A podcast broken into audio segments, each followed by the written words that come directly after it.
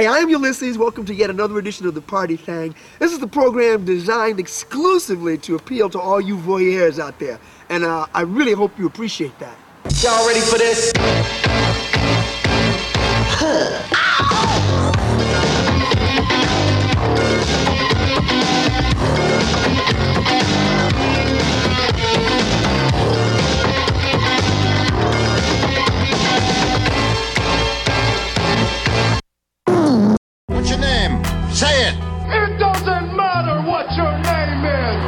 Say my name. What's your name? What? What is your name? Tony! You're listening to Don't Call Us Anthony podcast. All guest views and opinions are their own, but don't worry, the hosts will share theirs so you can call them opinionated. But just don't call them Anthony. And now, the hosts of Don't Call Us Anthony, Cooley and Tony. DJ Ulysses, welcome to the Don't Call Us Anthony podcast. Dude, you know me, you know Cooley. You know, we've been we've been friendly for a very long time. Good That be that here. I'll just get that right off the bat, let people know. Yes. My, my- Um, my, my apple peeps. That's right, man. I am I am so excited, man, to have you uh on the podcast, man, because uh I know you have so much so many stories to tell. You have a a long time standing background as a DJ. Um you've done so much. I mean it's you just called being old. uh, but you know what, dude? But but Me for the me best and, me, re- and, me and Biden, old. for the for the best reasons though. so, okay, I'll take that. oh man. So you, look, um you look like somebody who just dyed his beard white, man. I know. Well, He doesn't look old at all, man. Hey, I, should- I should do some more dying on that thing. You look Well, like you know me, I'm, try, I'm trying to hide my vitiligo. So, you know, look at it. You know, goodness. oh there it is, man. Yeah, yeah, there it is. There it is in all its glory. But that's what happens. Dude. It won't kill Hey, me. no, no, of course not, man. Um, you, dude, I, uh, I'm a big, big fan of you. Obviously, you know that we've been friends for a long time, but uh, I've always admired you as a DJ and what you've accomplished. So, but before we get into all that stuff, just tell us a little bit about who DJ or or Ulysses Gallman is, man. How did? Do, do you want to? Do you consider yourself a DJ? Do you consider yourself a teacher? I'm you know? I, I- I consider myself all those things. I, I have compartmentalized my life so that I'm uh, basically having fun at whatever I'm doing. That's the kind of the key. But I had fun as a as a school teacher. I, I had I have had fun and still as a DJ. Mhm, Uh, I try to have fun as a father, although that's the toughest of all. yeah. But uh, but yeah, it, it was just a thing of you know you're still performing even in a classroom as a teacher if you do it right. That's a certain level of performance. And I was a science teacher for many years. I won a few awards and stuff, and I and I thoroughly enjoyed my students.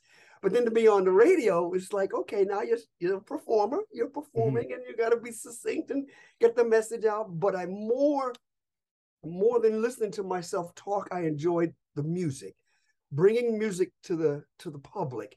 Hey this is a good song. This is a good top 40 song. And i i started back in the 70s doing this stuff. So yeah. yeah yeah that was uh it was it was you know we were using 45s Oh You yeah. guys- you guys even know what 45s look like I do. Oh, or 45 with the little with the hole in the middle I'm Oh 50. I was I was there when they thought of when they thought of 45s. what's that again I said I was there when they thought of doing 45s. I'm- I see, I see. Well, I will tell you that that that's really how I got my start as a DJ. I was such a nerd in like s- s- sixth, seventh, eighth grade. So when when there would be like parties in the town at people's houses, I didn't know how to dance. I was too scared to get out there and dance. I didn't want to dance with the girls because I was afraid of them. But what I was good at was putting the needle on the record. So we'd be at the party, and that's what we had. We had a record player and you'd put a song on, and there were certain songs like Marvin Gaye and some of that stuff. We would play it like five, six, ten times. So somebody had to sit there and put the needle on the record. Mhm. And I was very good at putting the needle on the record. Ulysses, Ulysses, put, put the needle on the record. That's how I became. That's how I started becoming a DJ. Oh, you Ulysses, put this song on. I could put it on with, and I was quick. Click, click, click, bang, put that needle on it and let it and let it play.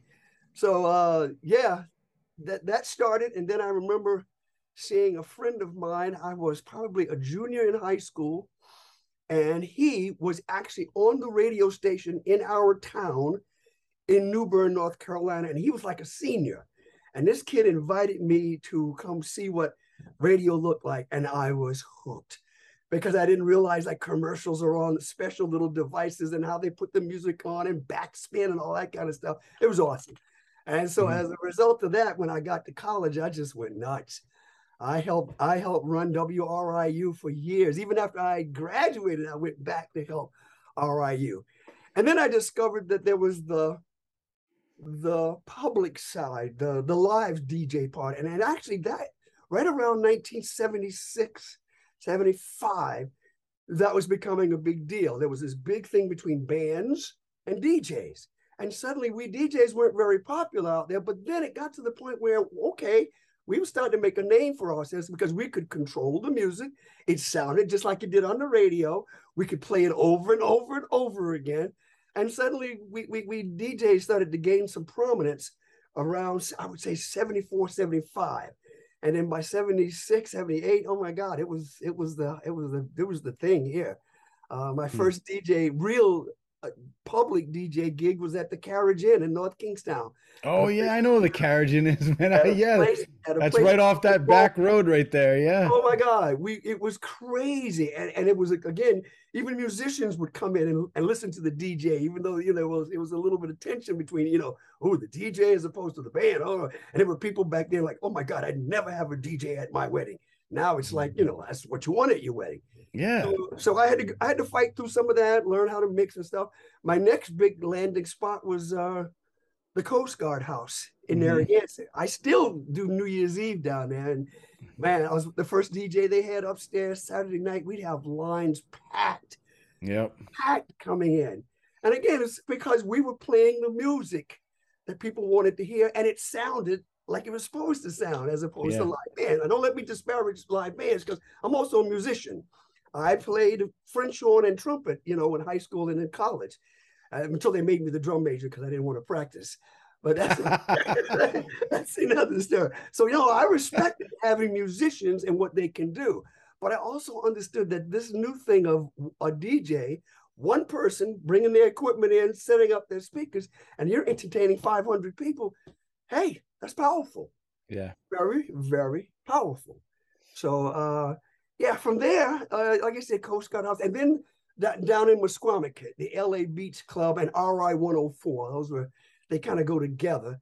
RI 104 was the radio station. I had great ratings. In fact, I'm very proud of the fact that my party thing Right. program on radio beat out Wolfman Jack, who was on Pro FM at the time on Saturday nights. Oh my My god, that's ratings awesome. Beat him out. That's what That's they told. awesome. And that was, well, but and it goes to be honest, he was kind, of, you know, that he was kind of on his way out, and I was like the new thing coming in. So I, you know, It doesn't matter. You still beat him one hey, time. hey, hey, I, still, I was still doing it. That's right. Uh, man. Take that.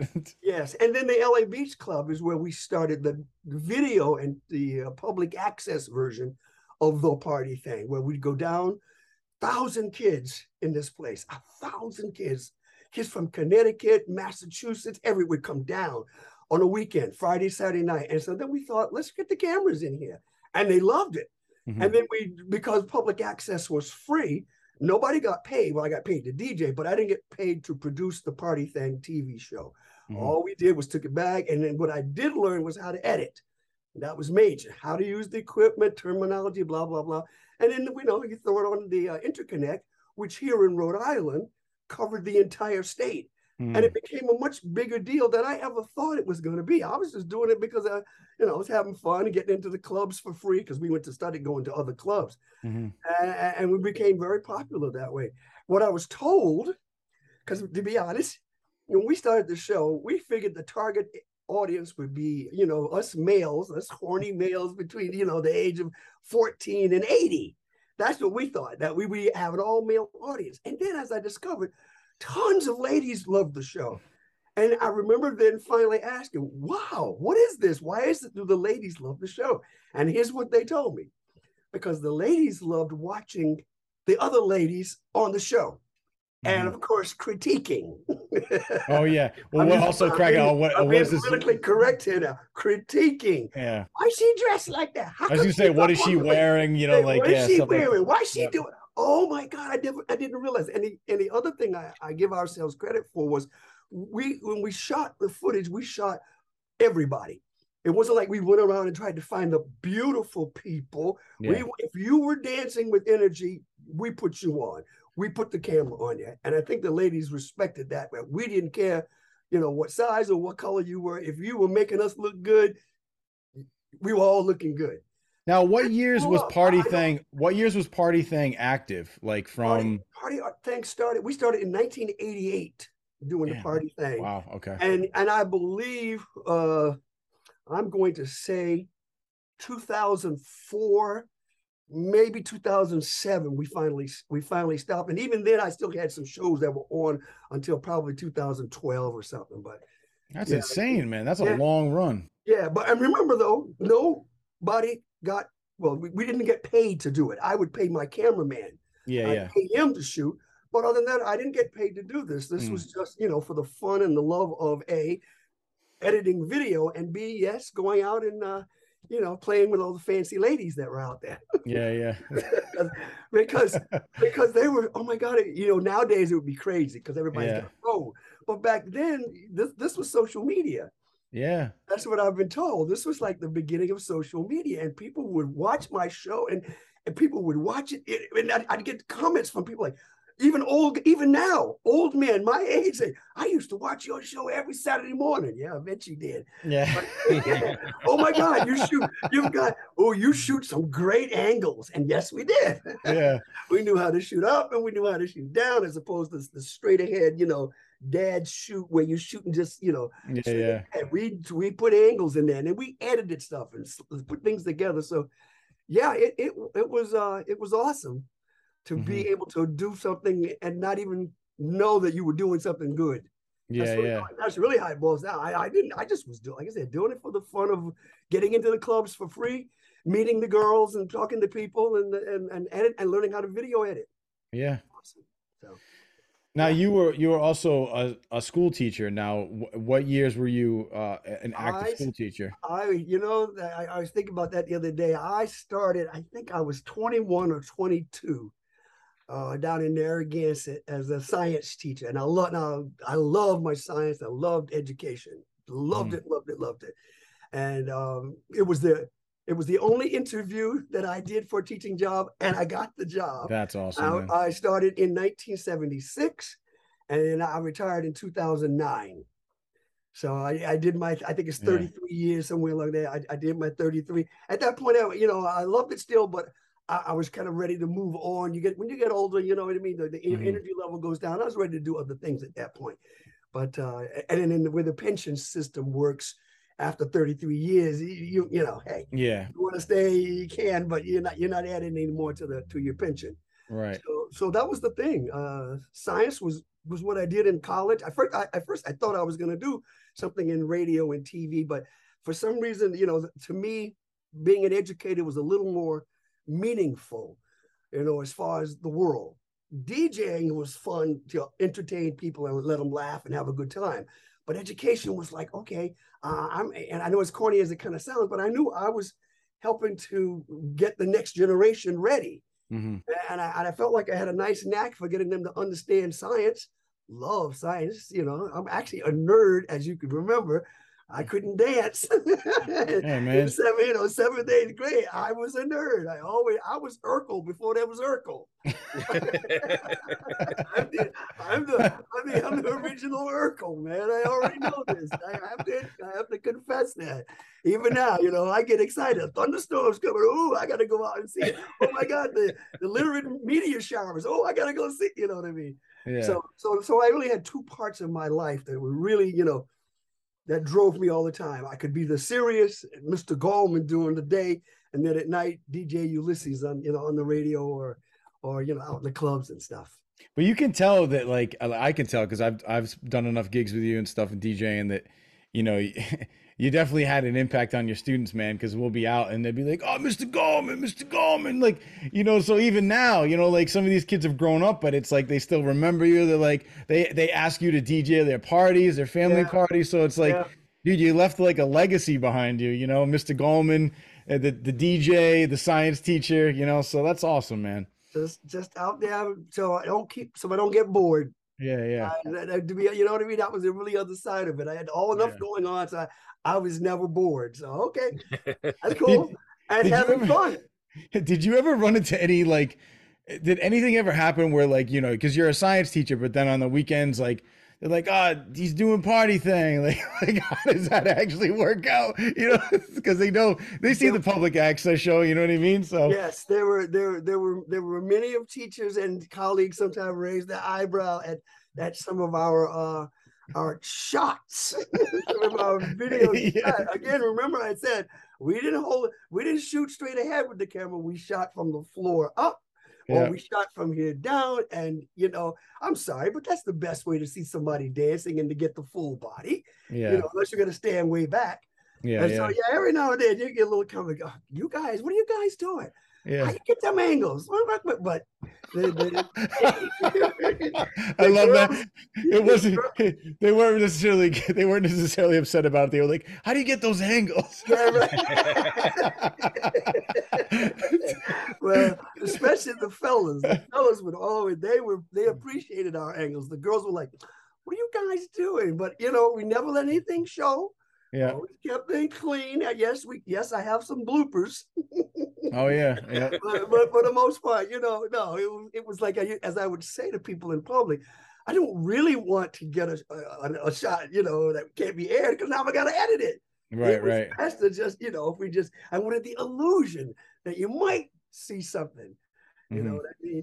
And, and of course, after the ladies got a little uh, inebriated, they, oh, they just, they just sometimes just let it all hang out. And I was like, okay. It was actually funny. I know I have a story about a friend of a friend who was actually dancing, and uh, she told me that um, I guess like her father was up like a couple days later in the morning, and he was watching public access, and he saw his daughter on the TV, and he goes, Oh. and he he was like, "I saw you on the TV. What were you doing last night at the club?" and she was just like, I "Oh my god!" Like she I didn't even heard, know. I have heard many stories like that of, of like where girlfriends caught their boyfriend dancing with somebody on the TV, or your parents didn't know you were out, that you were doing it. Oh yeah, Oh my god, yeah, that's yeah, awesome. yeah, yeah. It- it- it's caused it, it had it has caused some trouble. yeah. Oh God. Now, now, how did you transition from um, the clubs to into, um, you know, you do mostly like private parties now and weddings. Like, how did that, how did that transition happen? I, I it, just I just discovered that to be honest with you, uh, the money, the money in Mm. DJing is really doing private parties and doing uh, weddings, and and so you gravitate toward that. Also, when you do a private party, you do a wedding, the crowd that is there is how do I say this? They're, they're all of of the same mind, so to speak. So if you got a wedding, you know what it is. You got the the bride's people and the groom's people, but they're all there for one purpose. They're all there to celebrate the bride and the groom and the party. So it's kind of easy. Mm, they- it's almost like they're a family. So now it's easy because you kind of know who you're dealing with. You kind of know what kind of music to play them, as opposed to a club where you know people are just walking in off the streets.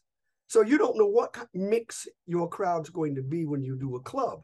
But a private party, you pretty much know these are all friends of the host or friends of the bride and groom. So hey, now it's easy to, to get them to dance and party and want to be together because that's what that's the purpose. You're not just going out to see what's going on, you're out to celebrate whatever the event is, birthday party, wedding, whatever. So I mm-hmm. gravitated toward that and I loved it. It was like, okay, this is this is this is it's like in the classroom. I, I have a captive audience.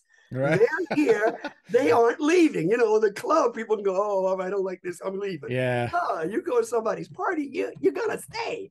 You know, you might yell at the DJ because he's not playing what you want, but you're going to stay. So Mm. Yeah, I said, okay, this is this is where I'm at. I like this.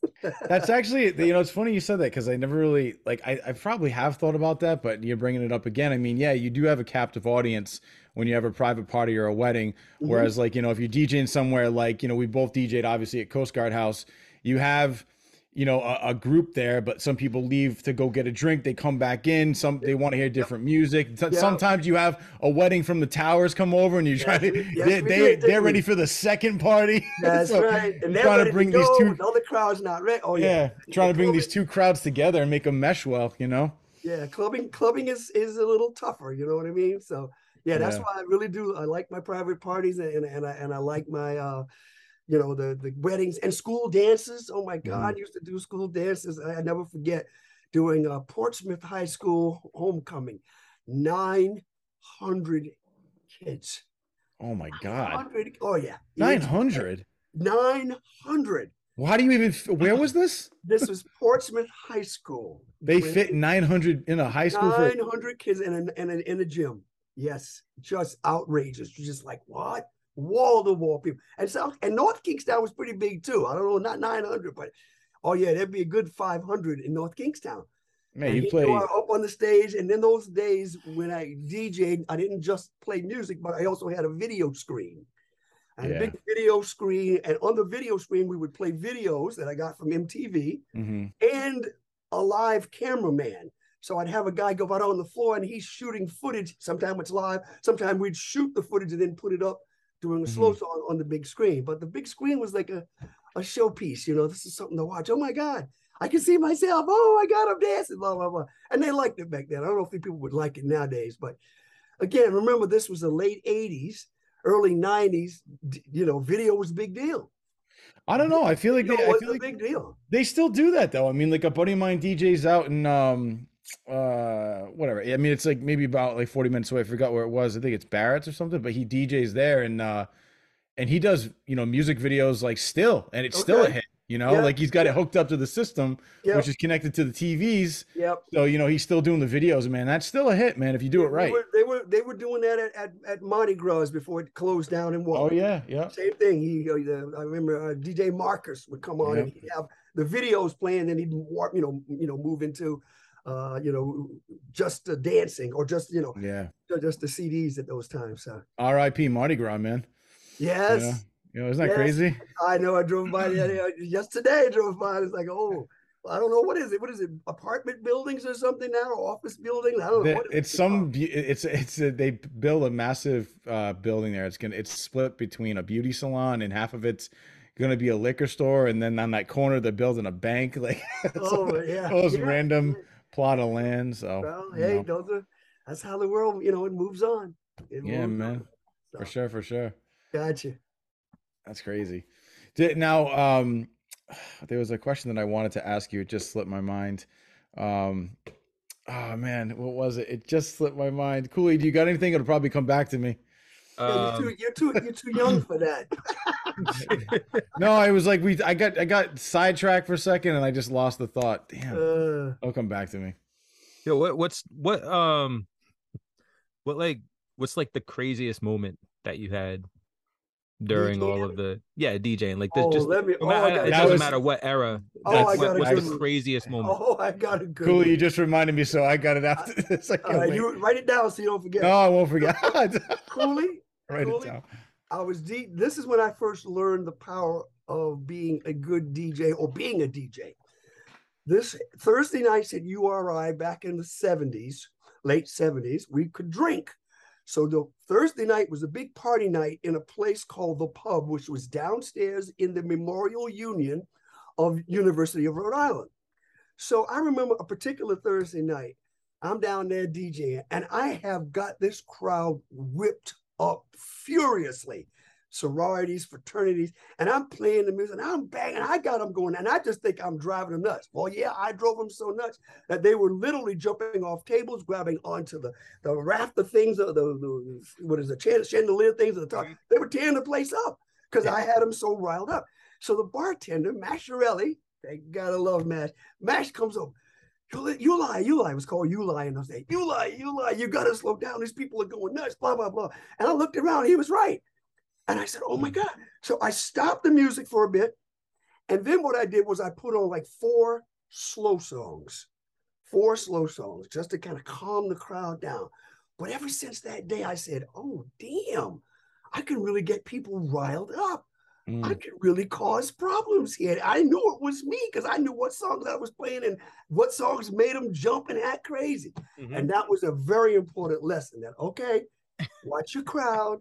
Don't drive them too crazy. You don't want them breaking your equipment and breaking you and break, you know, because they're frenzied out. So, Mm. yeah, I know, I'll never forget. That was a life lesson.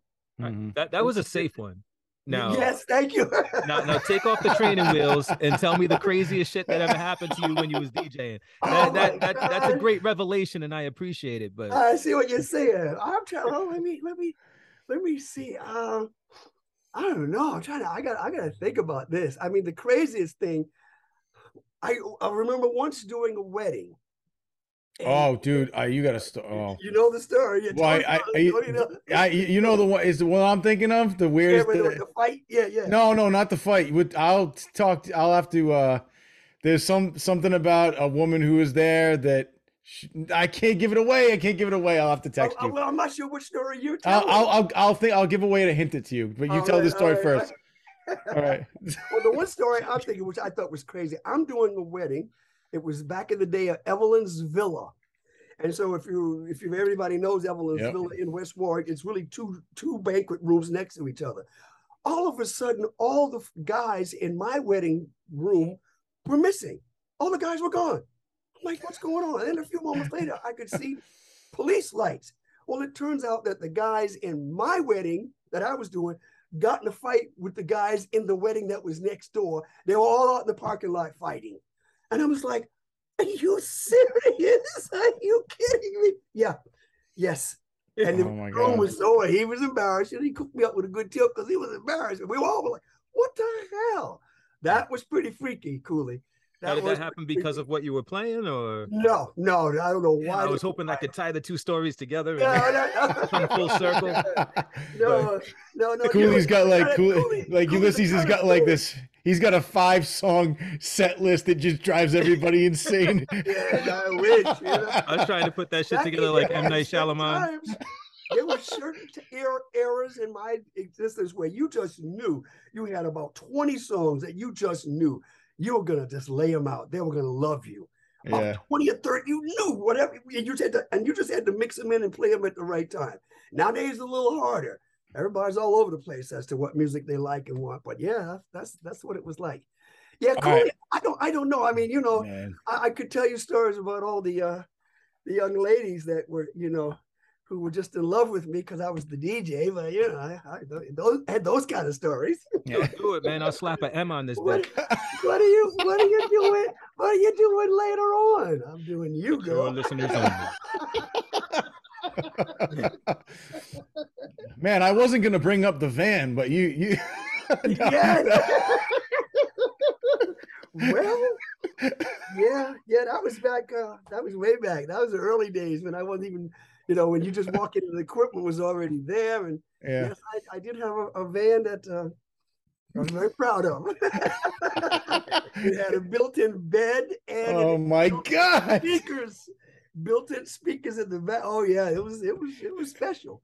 It was, special, Oh. but you know, hey, All right, here we go. I, I I'm gonna try to give you a hint without telling you, okay, what the story was. yeah, There was something that happened at a wedding where they came up to you and said, "This went down. I need you to keep them busy." Oh yes, All right. yes, yes, Okay. yeah. Now, yeah, Cooley. I'm glad he reminded me.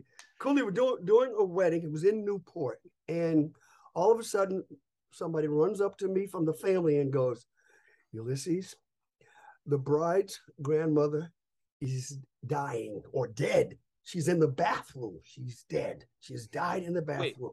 She's Yeah. in the bathroom dead. She she back- let me- passed she passed away in the bathroom. Yes, Passed away at the wedding in the in the bathroom. bathroom. In the in during the reception. during the reception. And the girl said, just don't say anything. The bride doesn't know. Just keep this party going. And oh my God, kept that party going. And the bride didn't find out until the last 30 minutes that she found out, oh my God, my my my gra- my, my grandmother's not here. Oh my God, this is what happened. They were able to get her in the ambulance, get her to the hospital, even though and I'm pretty sure she had passed already, but still, she after that she left. But Mhm. yeah, that was that was very that's that's freaky. It just like, Yes. whoa, yes, you just whoa, you know, Wow. that's my job. You know, I- my keep them partying. Don't let anybody, nobody. I don't want anybody to know what's happening. It's kind of crazy because you know that she was like, she's like, I just want to see my granddaughter get married, and then Yeah. she was, And then once she You saw it, she said, "All right, I can go." Oh, I know. So um, yeah, that's crazy. yeah, that's insane. Those, those are some crazy things. That's for sure. I remember So you I- texted me that night. You're like, you're not gonna believe what just happened. I Oh, was know. like, what? I know. What I did you know. do, bro? Oh, I know. I was know. like, oh my Yeah. god. Yeah, yeah, yeah. No, if I think long enough, I'll think of some other things. But you know, you do. I got one. I got another one. Oh, I got you another one. You would now. I'm not going to give away the person. I'm going to let you reveal who it is. You were DJing at Ponchos, and somebody came in and asked you to play a song, and you didn't know who it was until oh, after Oh, they left. So embarrassed. Oh, Cooley, you got to hear this. I'm so embarrassed. So it was at right at the beginning of the night. Nobody was in the club for the most part, except me and bartenders. And I had just set things up. I was just warming stuff up. So then this tall, slender black gentleman comes in, stands next to me, and says something about DMX. And me, you know, so busy thinking what I'm doing, I go, yeah, yeah, I got DMX. I got it. I got it. I'll play. I'll, I'll play you some. And thought he'd go away, and he did. He kind of walked away. And then I find out a day or two later, it was DMX. this was when he came to. He was hanging. He was living in Peacedale. He bought a house in Peacedale. He was living, and he came in to say hello to me, and I'm like, and I just kind of like, I just, I didn't recognize him, and I did. Who would and who would have ever thought, you know, DMX in Yeah. Peacedale, really in Narragansett? Yeah, Yeah. DMX. I just I just rest- find it weird rest, that he rest in peace. Ask, did he ask for DMX? that he You- had- you had to my own for it, song. or, like, or, or, or even if he was just like, "Hi, I'm DMX," like. I, I just don't I don't I don't know I don't get that I don't understand why he would say his own name unless he was like rapping to you. Well, he, he, he, he you Like- know, he did. He said something about you, but he may, but, see, what, but Cooley, what he may have said, he may have said that he was DMX, and I didn't hear that. All I heard was DMX, meaning, oh, okay, yeah, I can play some. Imagine And that he he walks up. he was Imagine that he walks up. He's like, "Hi, I'm DMX." You're like, "Yeah, yeah, I can put on some party yeah, up in here." Yeah, yeah, me, my, me, me and my He was dumb, like, dumb and he's like, "This motherfucker." And he right. walks away. He just walks away. He doesn't even bother coming back. He's like, "Yo, Uh, yes, I never saw him again. I Oh, never saw him again in that club. So I was like, but I, I knew he. And then I heard, oh my God, DMX is in. He's in right in South County. Oh, he bought a house in Peacedale. Oh, my, oh yeah, yeah. That's then once he- hilarious. He passed wow, away. that's wow." that was embarrassing. That's that, no doubt about it. Embarrassing. You Yeah. didn't even you, didn't- you didn't even see him. Like you didn't even look up, did you? Oh no, no, I turned and looked at him. But but I, for some reason it just didn't, you know. And Cooley, Cooley, you know, we we all look alike, so I, I didn't. Not to us though. all look alike. You know what I was I- gonna say? Yo, I'm so glad you said that, man. Cooley, I'm so glad you said that, man. Because if I said that, like, if I, oh, I didn't realize it was DMX, you guys would have been like, oh, because you think we all look alike, but you just said it. so Yeah. it's just like the fact that you didn't even see. Oh my god, so oh my embarrassing. god, I'm that's just saying, it's not supposed to be like that so for us though. It's not supposed to be like that for us. Tony, seriously though, scientifically, science- it's been scientifically proven that people if they see somebody from like a different group of people or even if you see something else like a tiger right like it looks like every other tiger because you're not around tigers all the time Right, exactly. right so like if i look at like if i look at you Riley, you look like every white guy that i know that's not it's not true now because i know you and we've been Mm. around each other Right. but That's bullshit, like, man. that- I stick like, out like a you- you- carrot. I don't look like a lot of white guys. so I'm a seven blend in, though, foot. is what I'm I'm a saying. When you- seven foot white carrot. Uh, guys with I- I- tattoos all over their body like if I seen one, I seen them all at this point because like I don't see them all the time. You know what I mean? Sorry, Yeah. bro. That's Sorry, that's, bro. that's science. We It's got, science. that's the that's the way it is. That's right. That's the way it is. Yeah. It's science. Everything just blends Uh, in together. You know what I mean? Until until you until that thing is focused on and it becomes part of your life, then that becomes recognizable. But Yeah. if it's not part of your existence, when you when you look at it, it looks like every other thing that is you know colored like that. My- right or my- or, my- or looks like that or same height same same characteristics. Like if they like i just said if they were covered their body was covered in tattoos. Like Mhm. i don't hang around with a lot of people like that. So when i see somebody covered in tattoos maybe i think he looks just like the one person i know that's covered in tattoos. Yeah. right? So so that's all. That I, I think i think that that's a thing but like that's why i'm saying for us like we're not supposed to look at each other and be like because we're around each other all the time. Like you know what i mean? Like i grew up with black people you know That was just me being lazy, arrogant, or preoccupied. Because I, like I said, it was exactly you was night, digging in the crates I was getting, I was getting ready to, you know, get my show together. I'm waiting for the ladies to show up. You know, you, yeah you, You can't even say no. You can't even that. you can't even say he was digging in the crates, man. Because by that time it was all digital. So that's yeah, not but a- still, no, still, you know, you're still going It through was your in the music digital now, you know age? yeah, dude. Hey, still go through your music, even in the, even in the even in the digital world. You got to go through and make little marks or do something. Yeah, I know. It's so much. It's it's so much harder to type in DMX. Well, no, I wasn't. I wasn't planning on get doing. You know, It's not DMX. even. It's not even an artist. It's three letters.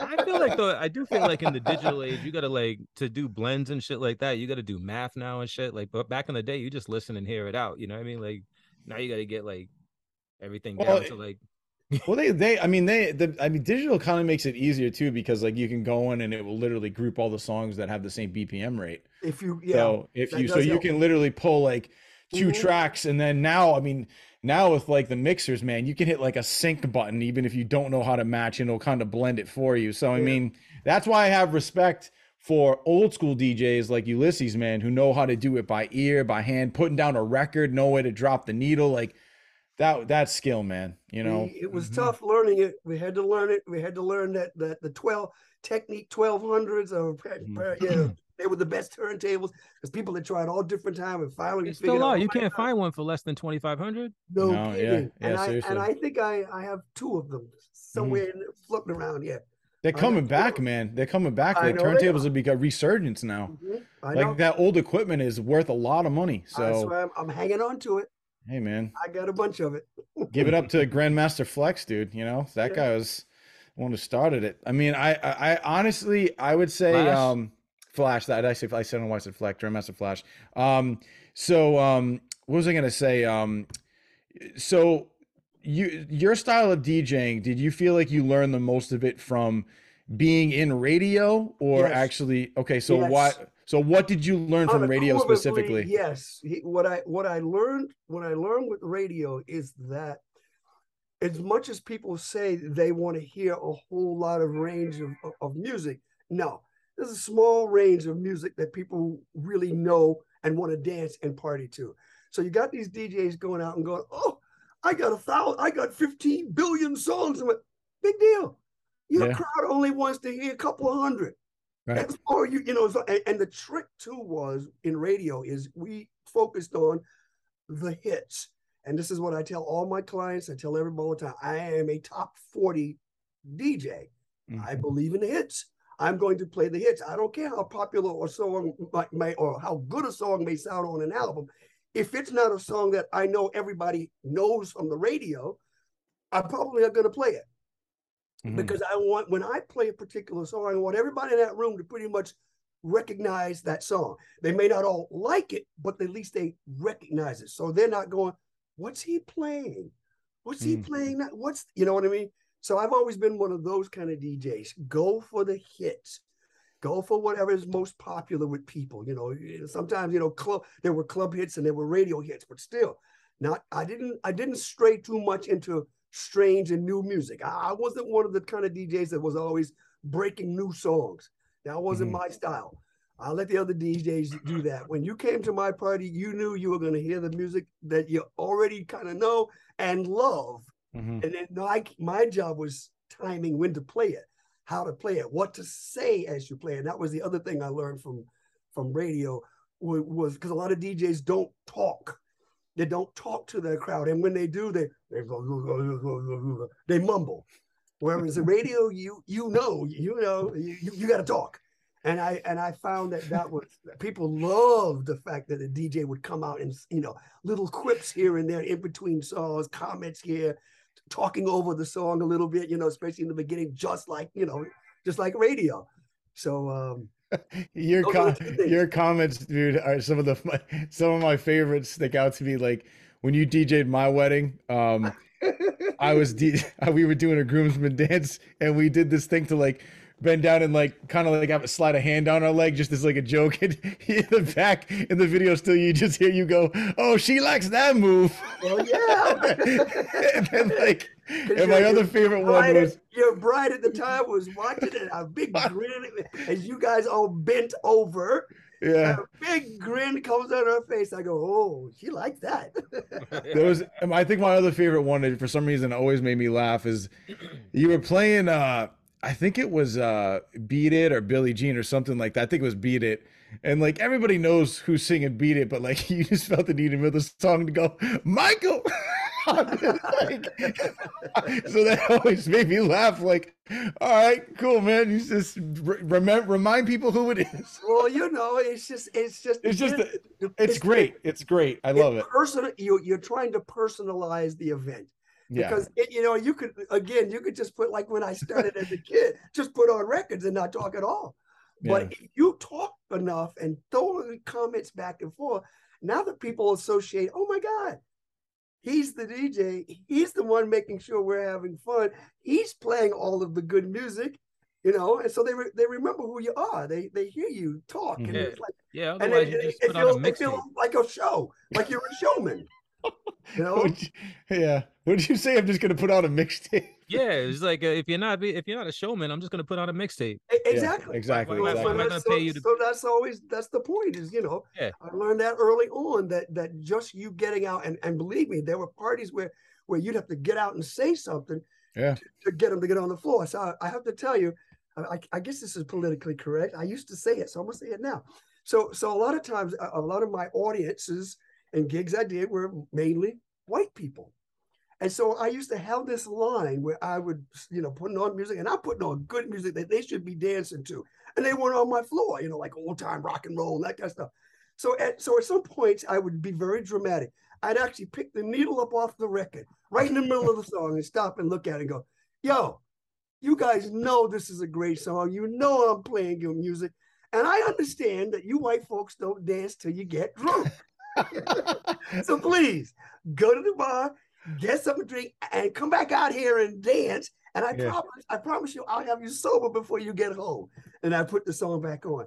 All of a sudden, I look up and my floor would be like, swoosh. I, you know, I kind of shamed them into to get it on the floor, and that's when I really learned. Mm. Talk to them. Talk. To I, them. you know what I feel that I feel like what that does though is it it I don't know if it like shaming them, yeah, but I think you kind of just work- br- but you just break the ice for everybody. Yeah, yeah, yeah. you know yeah. like they like they know like all right like it's safe to get out and dance and if i go out there it's not because i want to dance it's because the dj told us we had to Yes. you know, so- exactly. yeah, yeah. you know so yeah that's a that's a sick move actually It, was, dude it, it, it used it was so it doesn't work anymore because you know it doesn't matter anymore. But back in back in the seventies, you know, at eighty, yeah, that was huge. That yeah would get them right on that floor. They'd be all, and they would even tell me afterwards. Well, you shamed us to getting on the floor. Did you have a good time? yeah, it was great. There you go. so so cooley asked an awesome question which was what was uh like the craziest thing that's ever happened what was one of the the like the worst moments you've had in djing you know like something that like you know like you always think of like something that really just went not the way you wanted you know If it's not the grandmother that died on the toilet, I mean, no, no, no. No, that's a- I no, mean- I know. I'm talking about usually the worst kind of things will happen when your equipment messes up. Yes, that's where I was trying to lead really, you. Yeah. that's really the worst that can happen is when your equipment messes up. And there've been occasions I remember doing a, a, a, a big gig at South Kingstown High School once, and we had just there was an amp that I had rented from URI, and for some reason it overheated, and all of a sudden, boom, the whole thing just shot down. That was it. And I, and I thought somebody had clipped the uh, the plug yeah. no, it just and so luckily at that gig it was one of those things where we had to wait a few moments for it to cool off, then plug it back, you know, then you know, play it, put it on again, and then uh, you know, play it at a lower volume. And we got through the night. But usually the things that bother me that, that make my gigs un you know, unfun, no fun, is when the equipment doesn't work. Mm. Do you go so a that- when that happens? Like What's that again? I said, do you go like a cappella when that happens? You Oh, like clap no, your no, I don't get hands, sing. everybody. I don't dare, I don't dare sing, but oh my god!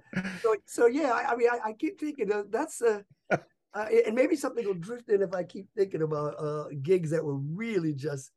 just Did you ever deal with? Do you ever deal with someone specifically that, you know, like there's, you know, a, a guest or like maybe there's somebody you were DJing for that was unpleasant or somebody, you know, you Yeah, people. you yeah, know? yeah, yeah. Mhm. I've I've had that. I I I, did a wedding a few years ago, uh, in Newport. Oh Lord, where the bride and her friends of twelve people all wanted. And this is when the that the new hip hop was coming up. You know what I mean? So this is a couple few years back, and so she wanted me to play just that kind of music. And then you had the whole rest of the wedding party who wanted to hear my usual mix of top 40. And every time I'd go to music to, for them, she or her friends would or mother would come up here, you know, she would like you to play blah blah blah. And I'm like, I will, but let me mix it. Oh, that was oh, I was that was to this day that annoys still annoys the hell out of me. That they mm. hired me to do a job and they alien they wanted me to alienate three fourths of the crowd for 12 people, the bride and 12 people to dance. And it was like, okay, I can see special, but you're you, no, not monopolizing the whole night Yeah. you got yeah. people sitting down, and then when I would put on their music, the ground would be the floor would be full of people. And I remember Mm-hmm. saying, "I said, look at my floor. How can you say?" But I'm the bride. oh, Yeah. annoying. Most most of my clients are people that I already know. Yeah. Most of my clients are people that are either I work with or uh, their kids, they were my students or their parents. I know, you know what I mean? So, so that, that it's nice when your clientele, when you know your clientele and you know your customers, so to speak. That's the best. And, and that's, that's Mhm. how we do it. I don't advertise. Yeah. I do not advertise. You, you know, if you want me, you better, you got to know somebody to get to me. And then, Yeah, yeah, yeah. well, I'll give you a deal. I'll give you a good deal and get you out there. So, so yeah, that's how that rolls. So not only I think this needs to be needs to be addressed. Not only are you, have you been a uh, an educator, not only have you been a DJ and worked on the radio, you also uh, were an editor for a show called Caught in Providence with Judge Yes. Caprio, which I think needs to be recognized because that show went national, man. So can you talk to me about how that came about? you- I mean, that's know, that's huge. Oh my lord, let me tell you the- how that all happened. By the way, we just we just got nominated for a third Emmy. What? Emmy. Hell today. yeah, man! Congratulations, Today. congratulations, dude. I know. That's like, awesome. Really? That's kick ass, man. but Oh, uh, yeah. but yeah, the, the deal with that was, you know, you, you- being right place, right time. First of all, um, the real uh, producer of that is Joe Caprio, the judge, Judge Frank Caprio's younger brother, and so he was videotaping his brother in court, public access, just like I was doing party thing. He was doing court in Providence, and his show became popular, just like mine became popular.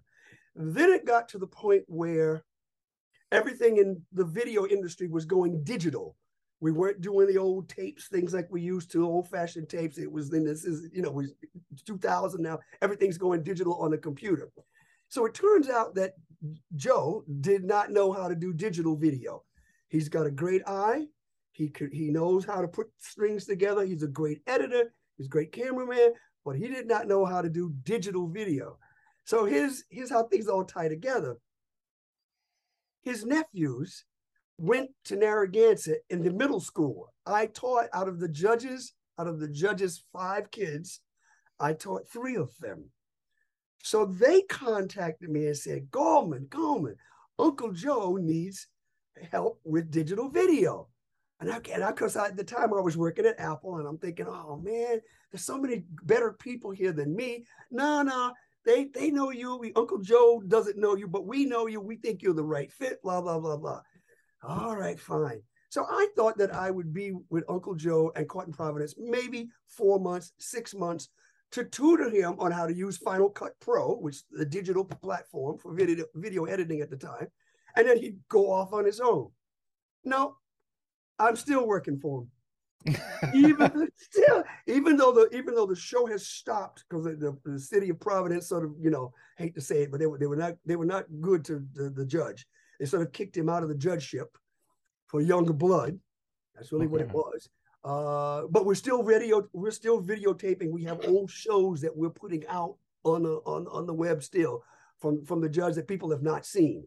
So I so in a sense I'm I'm I'm I'm still working for that, but that's that's how that all happened. I did not realize that we're going to be with Caught in Providence this long, and yeah, we we were, we were very proud that we went from being a public access program all the way up to Emmy nominated on national television.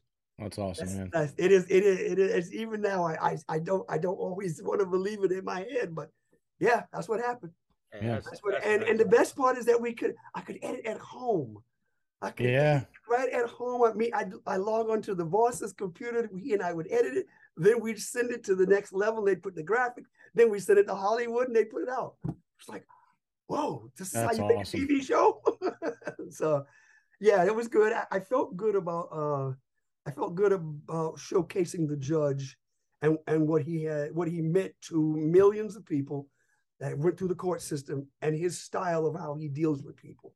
Uh, I, Mhm. was- I always, and, and and again, and another little caveat is that Judge Caprio is one of the owners of the Coast Guard House, Yeah, he is. Yeah. so he knew me too. He knew me. You know, he- it's funny. Everybody says, "Yo, don't you do you know the judge? Do you have a thing by the you have a uh you have a, a autograph?" I said, I look at him, I go, I've had to sit across the table from the, with the judge and his wife at a parent conference. I've known him since the seventies.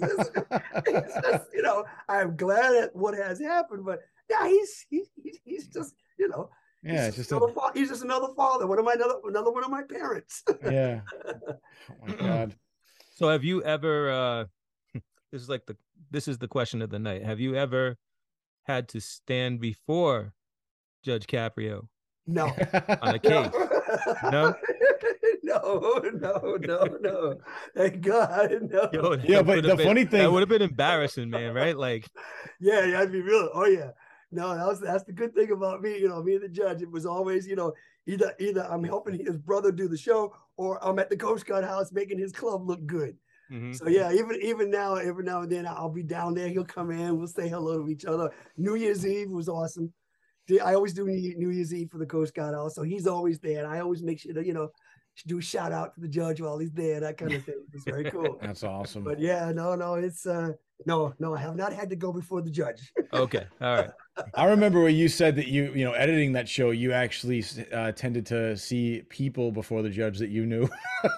Oh yes. Oh yeah, yeah, yeah. Oh yeah. That, Yeah. that happened on many occasions that you would see individuals that you that you knew in real life and they go, oh my god. And then and, every, every now and then they, they would let me steal a little snippet and send it to them. hey, yo, Johnny, guess what? I saw you. Look at this. You know, you're on, you're you're gonna be on you're gonna be on national television next week. It's awesome. Because it, you know, it's it, it's uh it's open it's it's open to the public. Mhm. That's what everybody forgets that the courtroom is a public event. Anybody can walk in at any time and sit down and, and videotape and, and, and listen to a, a court proceeding. It, it really is. It's not a Judge Judy thing. It's not a people's court. It's a bona fide proceeding. Proceeding. Mhm. And all we do is, and if the case is like, say, 20 minutes long, we know how to edit it down to define points. Or, okay, we get it down to five Right. minutes, that kind of thing. And the judge, once we started doing this more and more, even he was smarter and clever about getting the people to talk and laugh and do certain things. Like he'd have people in there, well, what do you, well, what do you do for a living? Oh, I dance. You do? What kind of dance? I do jazz dance. Show us something. So, you know, uh, now who? what judge takes the time to do that? But he Yeah, knew yeah.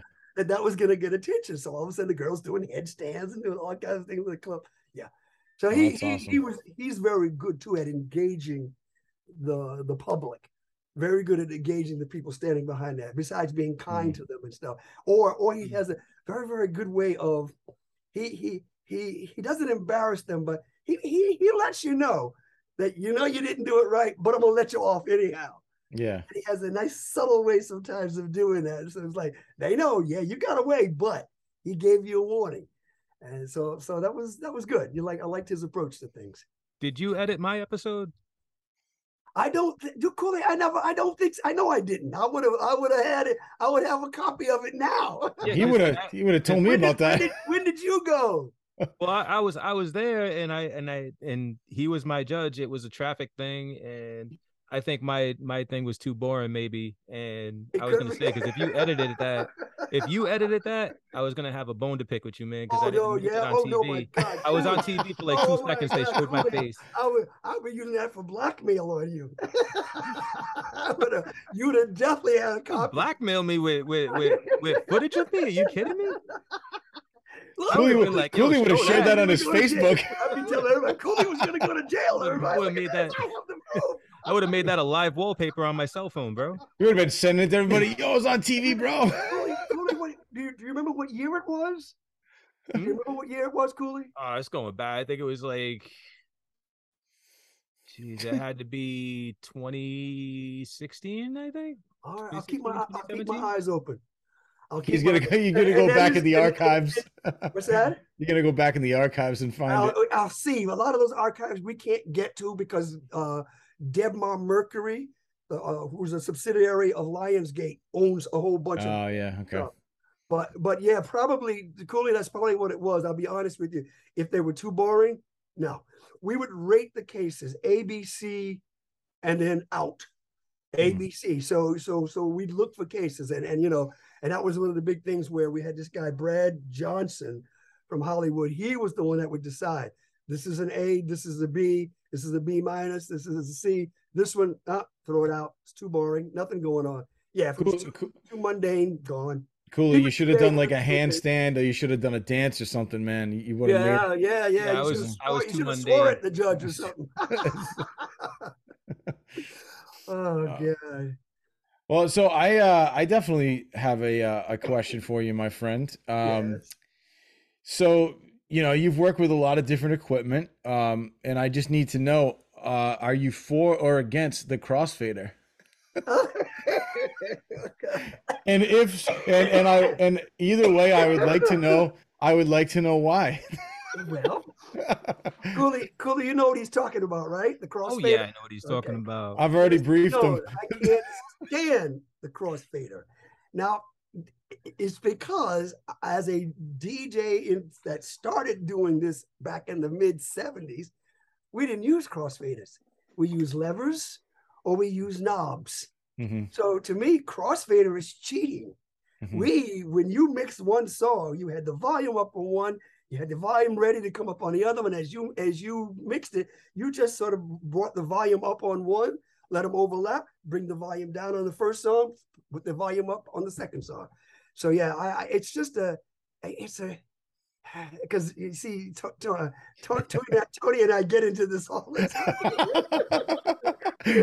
we were we were out there DJing. To me, the crossfader doesn't allow you to always start a song at its beginning, especially if it has a nice distinctive beginning.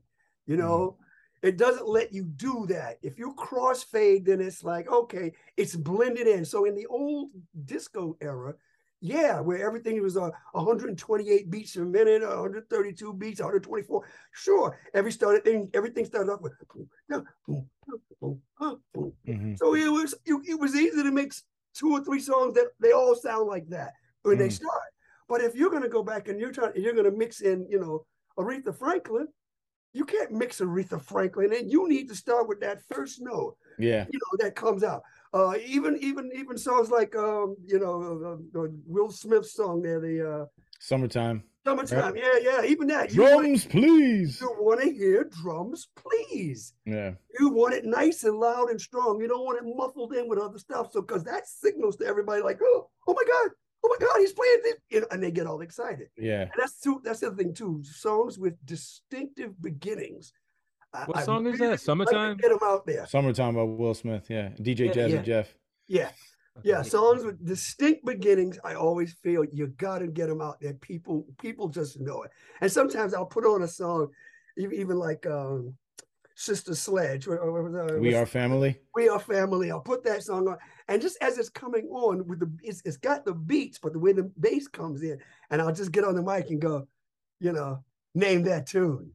And everybody they think they're a big deal. Well, of course, everybody knows the song, but name that tune. Everybody's shouting the name of the song. But that was the whole point. I Mm. got you. I got you paying attention to the music, and you're a part of the party. And now we're all partying together. And so that, that's Mm. that's that's always my philosophy. I think that I think that, like I agree with you. I definitely think the crossfader, like yeah, like it, it works. Um, I- I mean, it, it definitely has a purpose, but I feel like yeah, there are songs we want to comment on that that banger, Yeah. you know. But but there are songs I feel like with a lot of like modern day DJs because there's a lot of house music and stuff like that. Like you That's- said, like back in the day, like 128 BPMs. Like now, the crossfader can be very, very useful for fading and blending songs. Yep. I think in, in some of today's music, but yeah. Correct. Oh, you but dude. And, and also that's an old and that's an old radio thing too. In radio, you don't yeah. you don't crossfade in radio. You know. Oh yeah, I know. Pro FM, bang, that Mm. song is there. So that would be me. I'd make a comment. Hey, everybody, blah, blah, blah, blah. Yeah. Coming up next, Cooley's in the building. Bang. Song Yeah. is there. You know what I mean? So it's like exciting. It's a boom. And that's the uh, other thing. Make it nice and loud so they hear it and then drop, drop it down a little. I'm so used to using like the crossfader it, to blending when I DJ, and then I go to use your system when I'm like assisting you, and the the It's shit's locked. like got duct tape on it where I can't move it. I'm like, son of a bitch. Cooley, Cooley, I have him, I have him locked out. He can't crossfade on my Yeah, but no, no, dude, nah. But I've even ripped that shit off. I'm like, nah, fuck that. If I'm DJing on your sh- on your goddamn system, and I'm and you have me, you ask me to do a set, that shit, I, I rip it off. Fuck that. He's like, you better not touch that crossfader. No, dude. Oh, No, but he God. always he always has it there. It's not just for me. But if I'm doing a set, that shit comes off. Yeah, So, well, I just want to have the ability to use it. I don't half the time I don't even use it, but I like to be able to to I mess just- with it a little bit. I you know? just like to show you when it's good. That's No, it is it is, but you have a but you have a comfort setup when you DJ. Right. Correct. I have a comfort setup. If I can't move it a little bit, Yes, it got screws you. me up, dude. You know what I'm saying? So. I'm not even saying I use it, but I need to be able to adjust it if I need to. I will, So, I'll let you do that. Yeah, yeah, yeah. All right, here we got- go. We We got got. I, do have. I, I got to get this question in, man. I, I I feel like I don't even think I've ever asked you this before. What is? I mean, dude, you have DJ'd so much music, and I know this is gonna like this is gonna drive you crazy right now. What are what is like your favorite type of music? Some of your favorite songs, dude, that like you could just listen to on loop. Like I know one of them is uh Pat Metheny, but you know, but, Yeah, but I yeah, mean, yeah, well, if you want to talk favorite group, yeah, my favorite group I rarely get to play out in public, and that's Steely Dan. okay. I'm, a- I'll play it during cocktail hour Mhm. and dinner music, but basically, Steely Dan doesn't have anything really to dance to. Well, I mean, but what music do you prefer? Not just not just at gigs, but like what's your favorite music? Yeah, I- jazz. jazz. Jazz is actually my favorite music. yeah. So jazz is for me to listen at home. You know what I mean? Uh, in, in fact, in fact, I'm at the stage now where I don't even listen to music too much at home. I'm listening to talk radio Yeah. because I don't want the music to make me. I, I want it to feel fresh when I'm out in Yeah. public. So, so I don't even bother to listen to that. Now I might practice a little. In fact, I'm about to pull out my system and practice here in a couple of because I got a gig coming up in a couple of weeks, my first of the season. So I'll pull out the system and play with it and practice and all. But yeah, jazz is what I would listen to if I'm at home. Classical, believe it or not, that's what I because I, I remember I was a I played trumpet and French horn as a kid, so I was always in a if I, in marching band in the fall, but in the winter we were we were concert band. Yeah, yeah. So so yeah, and then we talk about favorite dance stuff. To me, my favorite song is any song that gets people on the floor to dance. That's my Yeah. favorite. if I get them on the floor to dance, okay, that's my favorite now. All right, man. Word. So, uh, where I mean, if if let's say somebody's listening to this podcast, someone's listening to the show, and they like, I gotta hire this guy for my wedding. I, I like this guy. Like, where can they find you? How can they hit you up? Do they just look for you on they Facebook? they- they- you know, they can Yeah. they could go on Facebook and find Ulysses Gallman, or uh, I could give out. I'll give out my my uh, what is it? My my email address. You can email me or text me. Hmm. Ulysses seven G at iCloud.com. You All right. know, is the way you could get in touch. But like I said, I I I- I'm the kind of person where, you know, usually people who hire me, they either they were, you know, I know them from somewhere, school, work, or they were, you know, uh, uh, their their parents had me at their wedding. Now they want me for their wedding or things like that. It's crazy. Yeah, it's word of mouth, man. That's that's Word of mouth is, is, is awesome. It really yeah. is.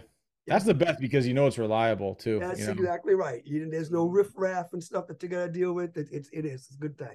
I think some of the best gigs or the best uh, clients are people that hire you because they have been to a wedding that you've DJ'd. So That's- it's like they've exactly what I was seen you in stressing. action and they're like, That's that's what I want. So you don't have to worry about like catering to their Exactly. needs. They already know what they're They getting. already, I, and you don't know, I love those when you'll have my pre-wedding meeting, and, and I'll talk about music, and they look at me and go, "We hired you because we know you'll take care of that." yeah, yeah. You know, and that's like, yeah, you're right, absolutely, I will, I will Yeah. make sure we part, we will party. Yeah. You know, I so- think uh, I, I got to say one more thing. Uh, uh, I, I think one of the good things that you do as a DJ, it's not just getting people on the dance floor, but you have a way of um, doing announcements where you get people excited for the night. You know, you get out there and you're like, "Hey, what's going on, everybody? We're here for so and so's wedding. Like, we're gonna party tonight. You know, like, are you guys excited? You know?" And I,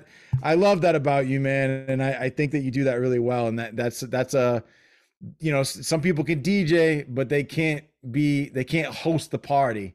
And I think you got the best of both worlds, man. So I, I if respect that about You you. want them to have fun. You gotta, you gotta figure out where they are and get them to you. That's right, man. That's For what I do. That's it. now Ulysses, I fully expect you to be like uh like Dan Turner in Archive 81 and find that tape with me on it.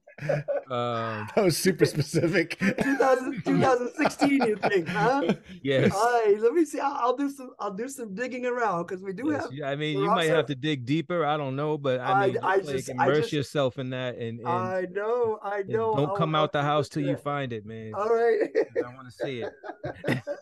I have a mission. Oh my god. If you find it, we will we will Oh, air. Oh yeah, yeah, yeah. Oh yeah. Oh no, we will definitely air. No, we'll have to we'll have to have you back on, man, and we'll and we'll like we'll we'll show the episode as we're talking. Am, oh, that's gonna. I'm gonna definitely go looking for it now. That's amazing. so, That's amazing.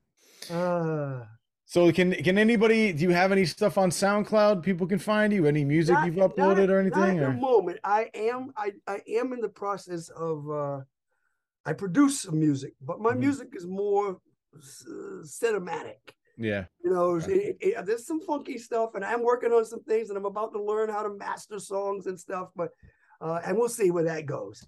But Word, my man. music is, and I, it gets to the point where I, I I want you to be able to. Well, no, I don't make dance music for the most part. That's what I want to say.